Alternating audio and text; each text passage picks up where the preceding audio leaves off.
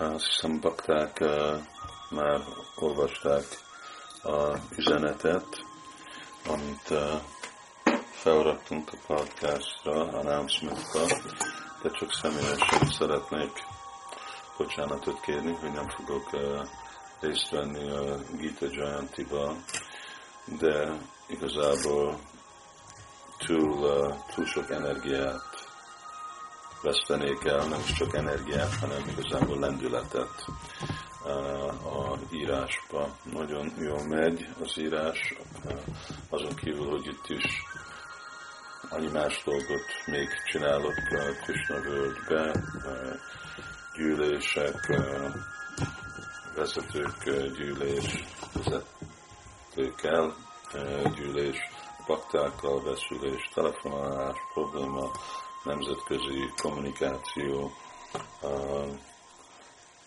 podcastot csinálni, baktákkal, szankitán baktákkal beszélni Angliából, Magyarországról, szóval van elég sok dolog, ami mást is csinálok, nem csak teljesen a könyv írás. De a lendület ezeken a körülmények ismeretbe véve nagyon, nagyon jó, és hogyha csinálom ezt a három nap Jayantit, akkor igazából elvesztenék azt a három napot, plusz még oda-vissza, és a lendület, ami maga van, szóval elképzelhető, hogy ez már egy hétbe kerül nekem a napi átlag 8 oldallal, az olyan 60 oldal, nagyon, nagyon sok, és ugyanakkor nem vagyok én az egyetlen, aki itt részt vesz, vannak a editorok is, ők is teljes időben dolgoznak. Szóval kérem magtákat, hogy akkor élvezzék magukat Gita Jayantival, cél igazából hallani a Gitát, mindegy, hogy ki, kivel vagyunk együtt, és majd jövőre akkor tudok folytatni, én is fogom sajnálni, hogy nekem ez egy ilyen uh, évi fogadalom, dharma, hogy olvasni a gitát. Nekem is nagyon fog hiányozni, de most szükséges, hogy erre koncentráljak.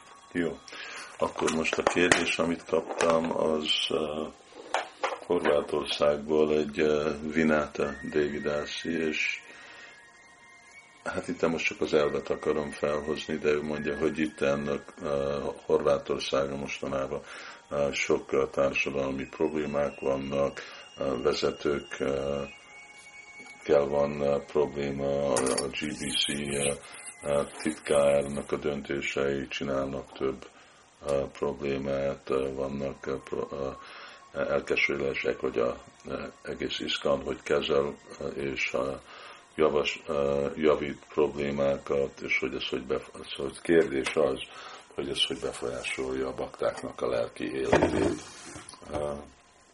Hát itt először csak hogy mondjam azt, hogy én most nem adok véleményt ezekre a vádokra, hogy vannak vagy nem vannak, inkább csak az elv, hogy hogy befolyásolja másféle intézményi, társadalmi eh, problémák Vajsnavnak a lelki életét.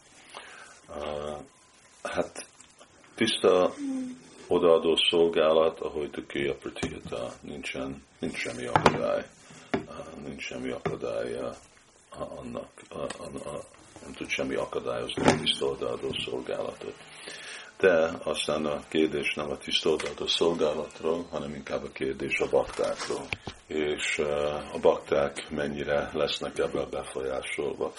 Hát ez függ, hogy milyen erős egy Vajsnav vagy Vajsnavinak a, a lelki élete, mennyire fejlett.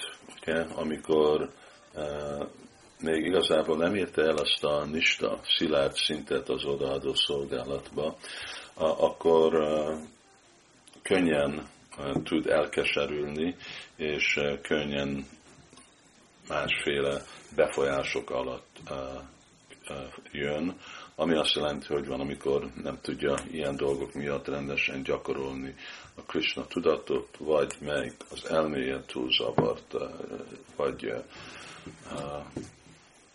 a körülmények túl nehézséget okoznak neki. Amikor valaki szilárd szinten van, akkor már elég jól bírja ezeket a dolgokat, és ismeretbe veszi, de folytatja a lelki életét, és aztán hát azon túl persze Vajsnavok még jobban és jobban független lesznek ezek a dolgoktól. Persze azt nem jelenti azt, hogy nem érdekli Vajsnavok ezek a dolgok, és hogy csak úgy engedik, hogy a, a intézmény szenvedjen, de inkább most a kérdés az csak a személyes lelki gyakorlat. És azért, mert a legtöbb akta igazából nincsen azon a nista szinten, akkor tapasztalhatjuk, hogy másféle ilyen, hogyha nincsen jól megszervezve az intézmény, nincs nyugodt, egyensúlyozott, példamutató, akkor igen problémát fog okozni a baktáknak a lelki életébe, mert nem mindegyik bakta, és inkább kevesebb bakta a nista vagy magasabb szinten van. Szóval ez a válasz erre a kérdésre, és uh, holnap folytatjuk podcastot. Hare Krishna.